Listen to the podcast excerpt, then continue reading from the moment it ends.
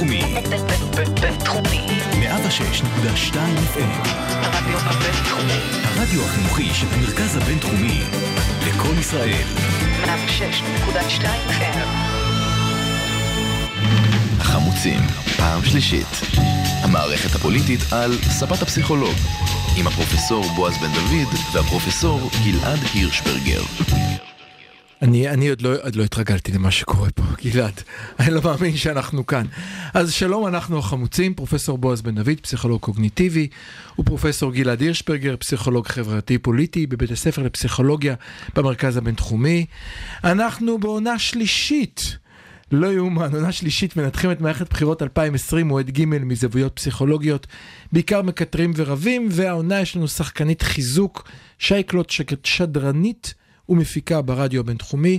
אני מזכיר שאפשר למצוא אותנו בפודקאסט בכל אפליקציה קיימת, פשוט חפשו החמוצים בגוגל, או לייב יום שלישי בשעה שתיים, מאה ושש נקודה שתיים אף אם.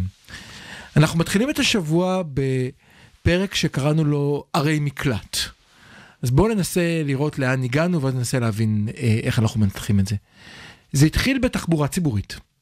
תחבורה ציבורית זה משהו שאמורה לספק לא הרשות המקומית, אלא המדינה שלך.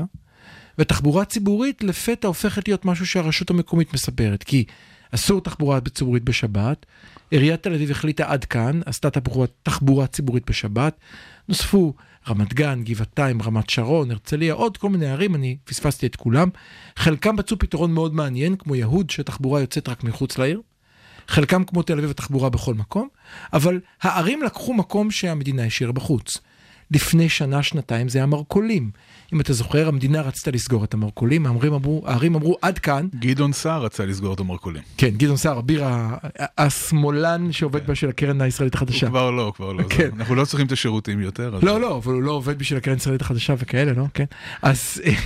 אז גדעון שר ניסה לסגור, העיריות עמדו על הרגליים האחוריות, כי הן צריכות את זה כשתושבים רוצים. עכשיו אנחנו עם שר החינוך המכונה הרב רפי פרץ, שיצא שוב באמירה בוטה, שכולם דווקא התרגשו מהאמירה המופובית הקיצונית שלו, אבל גם הייתה אמירה גזענית. או, אני שמח שאתה אומר את זה. הייתה אמירה גזענית שהיא יותר איומה בעיניי, כי הוא להבדיל מסמוטריץ' שקורא להומואים בהמות, שאותם שמים על האש בשביל לאכול, כי זה טעים. רפי פרץ לא אמר שצריך להרוג, רק צריך להמיר. אבל כהניזם זה כבר מדבר על עתיד אחר לגבי מי שאינו יהודי, ועם זה כולם זרמו עד שזה הגיע. כן, מה שהוא בעצם אמר זה שערבים בשטחים אחרי הסיפוח יוכלו להצביע בבחירות מוניציפליות, אבל לא בבחירות לכנסת, שזה בעצם סוג של אפרטהייד. כן, בנטוסטנים לגמרי. למי שפספס בנטוסטנים, סליחה, בנטוסטנים זה איך שקראו לערים או למחוזות למובלעות, בדור... למובלעות של השחורים בדרום אפריקה, שניתנה להם אוטונומיה מסוימת, אבל כמובן שלא זכויות פוליטיות מלאות. חלילה. אבל בעצם זה שהוא גם חבר לכ... לכהניסט ואמר, הוא אחי ואנחנו ביחד, יש בזה אמירה של משרד החינוך, שיותר מ-עשרים אחוז מתלמידיו הם ערבים. גם בזה יש אמירה. לגמרי. אז כאן העיריות קמו. ראש עיריית תל אביב קם, ראש עיריית הוד השרון קם, ראש עיריית רמת גן קם, קמו ודיברו, ועברו בכיתות, והודיעו שהכיתות יתחילו בדיבור על זה, ומחר יש הפגנת תיכונים, שעיריית תל אביב משחררת את כל התיכונים להשתתף בה. כלומר, העיריות קמו, ואמרו, יש וקום, אנחנו קופצים לתוך הוואקום הזה, ומכניסים לתו תוכן שמתאים לנו. אוקיי, okay, עכשיו שתיארת את כל הסיפור, בואו ננסה להבין מה המשמעות הפסיכולוגית של כל העניין הזה. שיש כאן שתי שאלות, או כמה שאלות. שאלה אחת מאוד חשובה היא, למה זה בכלל קורה? למה אנחנו פתאום נמצאים במצב שבו אה, הערים אה, תופסות עצמאות ונפרדות מה, אה, מהממלכה, מהמדינה? אה, והשאלה השנייה, שהיא מאוד קשורה, היא למה עכשיו? מה קורה עכשיו שגורם לזה שהתהליך הזה קורה? יש לכם איזשהם חשיבה, ניחושים, מה, מה, באיזה תהליך אנחנו נמצאים בעצם? העניין הוא שזה לא קורה רק בארץ. אנחנו רואים את זה שזה קורה גם באירופה, אפילו בארצות הברית. נכון, נגיד במזרח נכון. אירופה יש ממש איגוד של ראשי הערים אה, ממדינות מזרח אירופאיות, אה, גם אוקראינה, גם אה, פולין, אה, שממש ראשי הערים האלה, שזה ממש מזכיר גם נגיד את הסגנון של הערים אה, שבועז ציין, שזה הערים הגדולות או יותר ליברליות, נכון. שכאילו מורדות בראשי המדינה. נכון. שראשי המדינה נוקטים בגישה שהיא קצת יותר שמרנית, אוקיי, אז למה לאומנית. זה קורה, למה זה קורה עכשיו?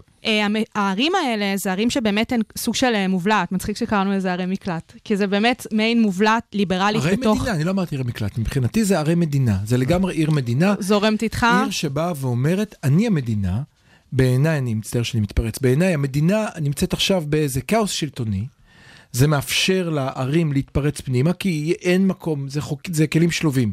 אם יש וקום, אז קופצים אליו. הם לא נותנים סדר מסודר. שתיים, קורה, יש נתק, כמו שהתיארת, מאוד מעניין, בין עיר ליברלית למדינה שבה הכוח לא נמצא בצד הליברלי. כן, אפילו ו... להפך. כן, ואז, המדינה, ואז העיר בודקת את הגבולות. עיריית תל אביב בדקה את הגבולות.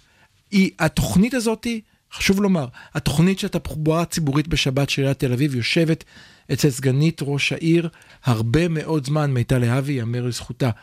ברגע, מתי נתן לראש העיר לגו?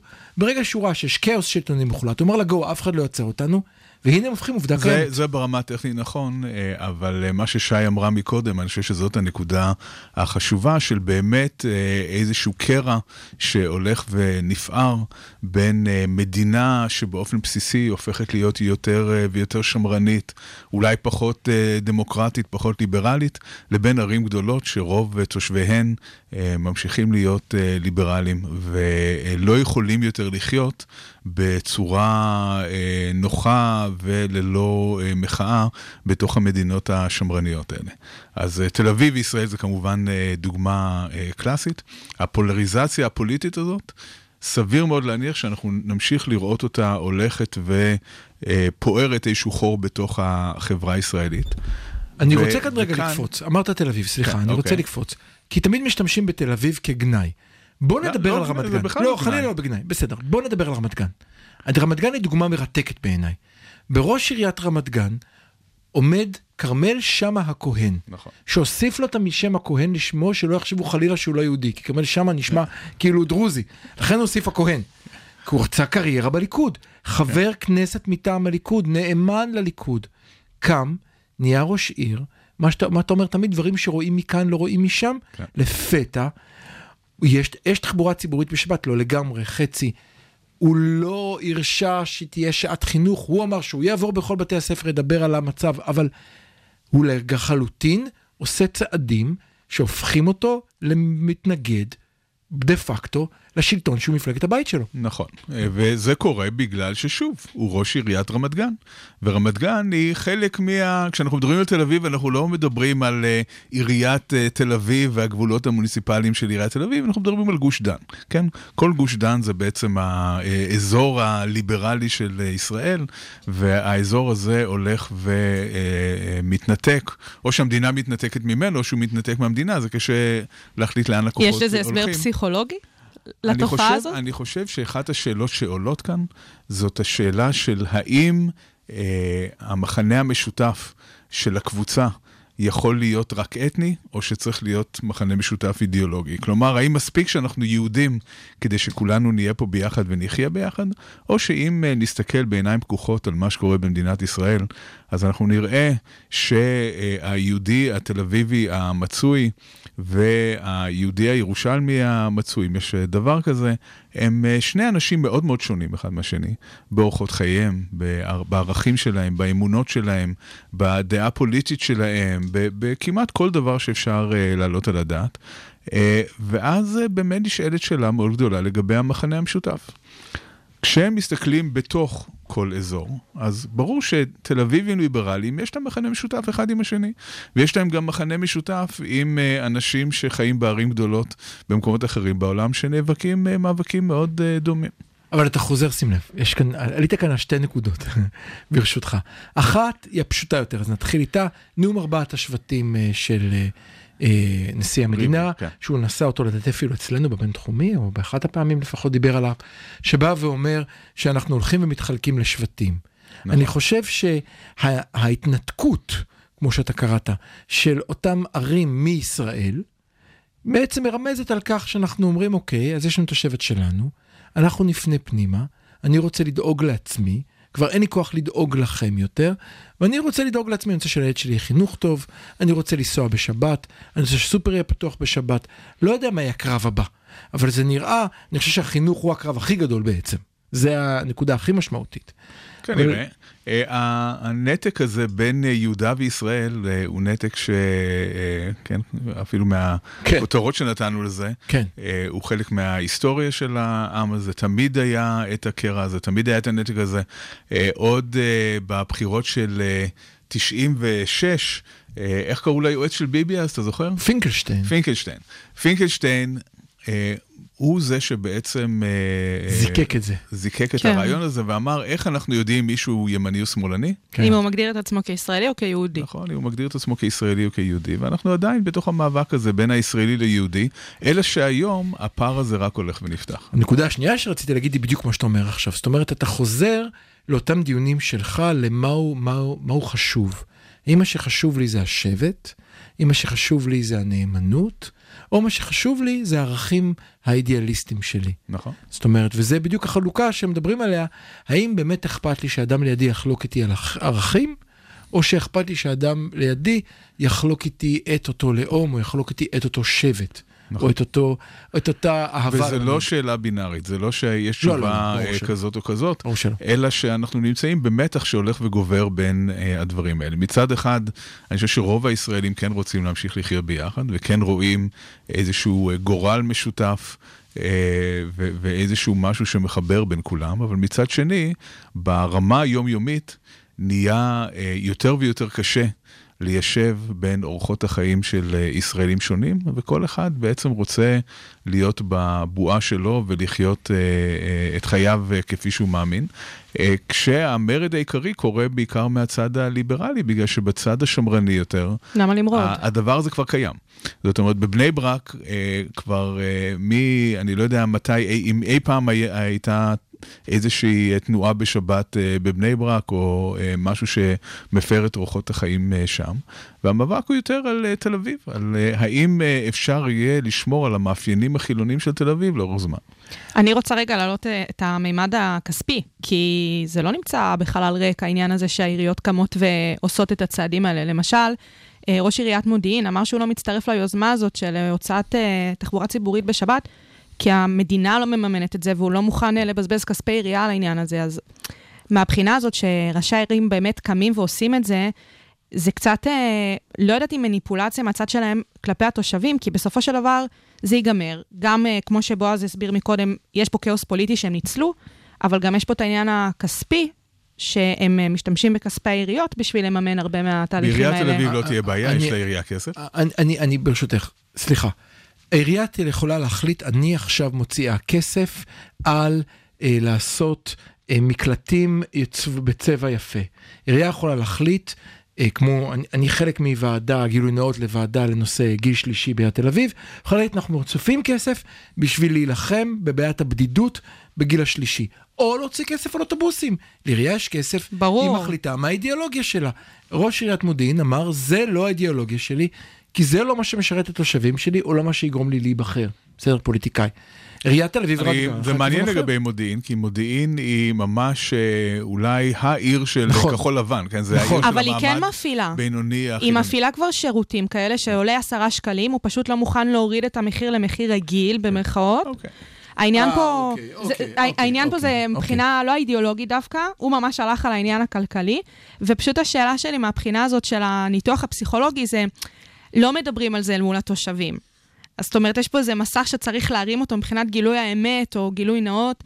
מן הסתם תקציב, כמו שבועז הסביר, מתחלק, כן? לפי אידיאולוגיה של אה, ראש עיר כזה או אחר. עכשיו, מתי זה יתגלה, ואם הפוליטיקאים, ראשי הערים, מפחדים מזה, או זאת אומרת, ההסתרה פה היא... כן, אולי אה, אה, אחרי הסיפור של ה... הצפות והמעלית וכל הטרגדיות של, זה היה שבוע שעבר או לפני שבועיים, והביקורת על חולדאי שהוא משקיע בתחבורה ציבורית בשבת ולא בניקוז דרום העיר, אולי זה חלק מהעניין, אבל קשה להאמין שזה משחק. אני רוצה לסכם, אני רק רוצה להגיד דבר אחרון לסיכום. אני חושב בכל זאת שמערכת החינוך זה משהו אחר מאשר תחבורה ציבורית ואוטובוסים בשבת. שמערכת החינוך זה משהו אחר, ואני אסביר. קודם כל, מערכת החינוך זה דבר מהותי לאנשים.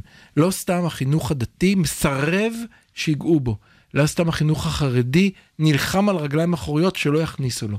חינוך הילדים זה דבר משמעותי. כשנינו, שני הורים לילדים שנמצאים במערכת החינוך, אנחנו מרגישים הרבה מאוד שנים שמערכת החינוך לא תמיד משקפת את מה שאנחנו רוצים לתת לילדים שלנו, אף על פי שאנחנו עובדים, עושים צבא, משלמים מיסים למדינה.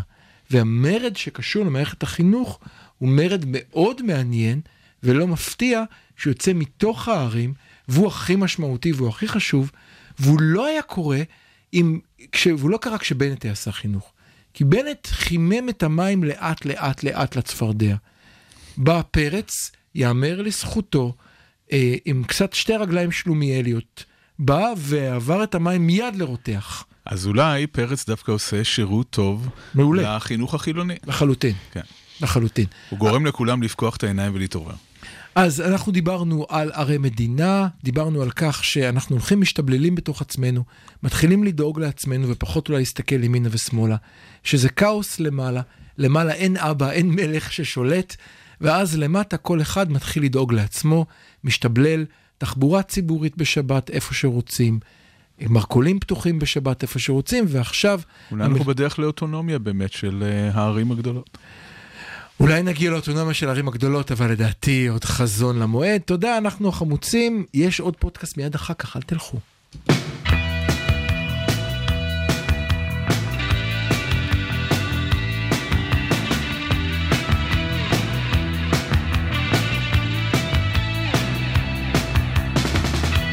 לפני שהטפטוף יהפך למבול, מי חייב למצוא שער לא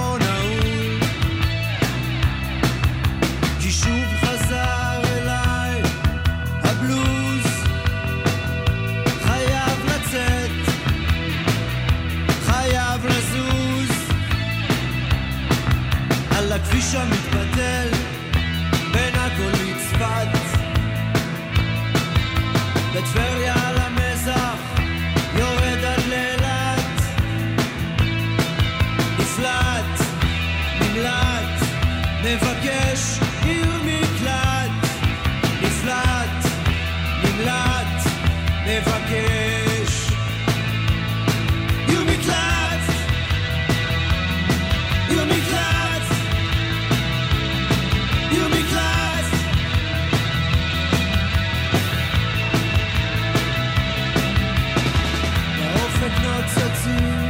האורות הרחוקים לשם אני אגיע בכוחותיי האחרונים ואת חכי בפתח והדליקי את האור בן אדם חוזר אלייך מן הכפור קחי אותי אל המזבח לפני ששבר ועד כשהאמת תצא אני בך אסתתר כי את, כן את, תהי לי עיר מקלט עיר מקלט עיר מקלט